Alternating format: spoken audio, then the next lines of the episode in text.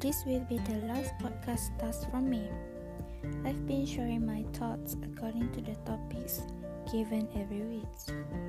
And for this week, I would like to share my opinion and thoughts about my online EP3 classes and about my lecturer. During the pandemic of COVID-19, every students and lecturers are using ODL method in order to continue the remaining classes. Since this is the first ever online classes, it is still awkward and a bit challenging. However, the lecturers always try to ensure that all the students are not left out and help us to understand every lesson. Specifically, EP3 classes for me, although it's online learning based, we still manage to finish all the tasks given according to the deadline. And for this course, we required to finish few tasks.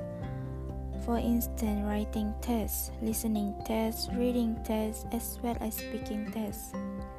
Plus, with extra weekly tasks, which is podcast.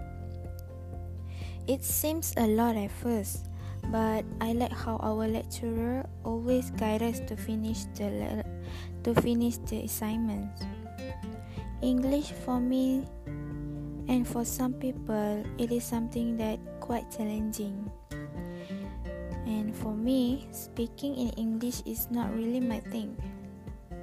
But after few times of making podcasts, it helps to overcome my anxious.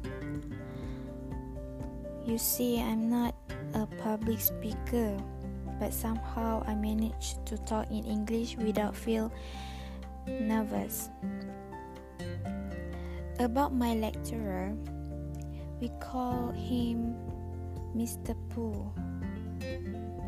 He's been really helpful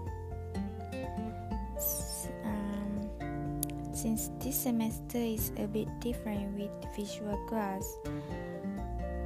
With the instructions given are very clear so that every student will understand easily. EP3 class is really fun because our lecturer, Mr. Pooh. And that's all from me. I wish to get an A for this course. Thanks. Bye, guys.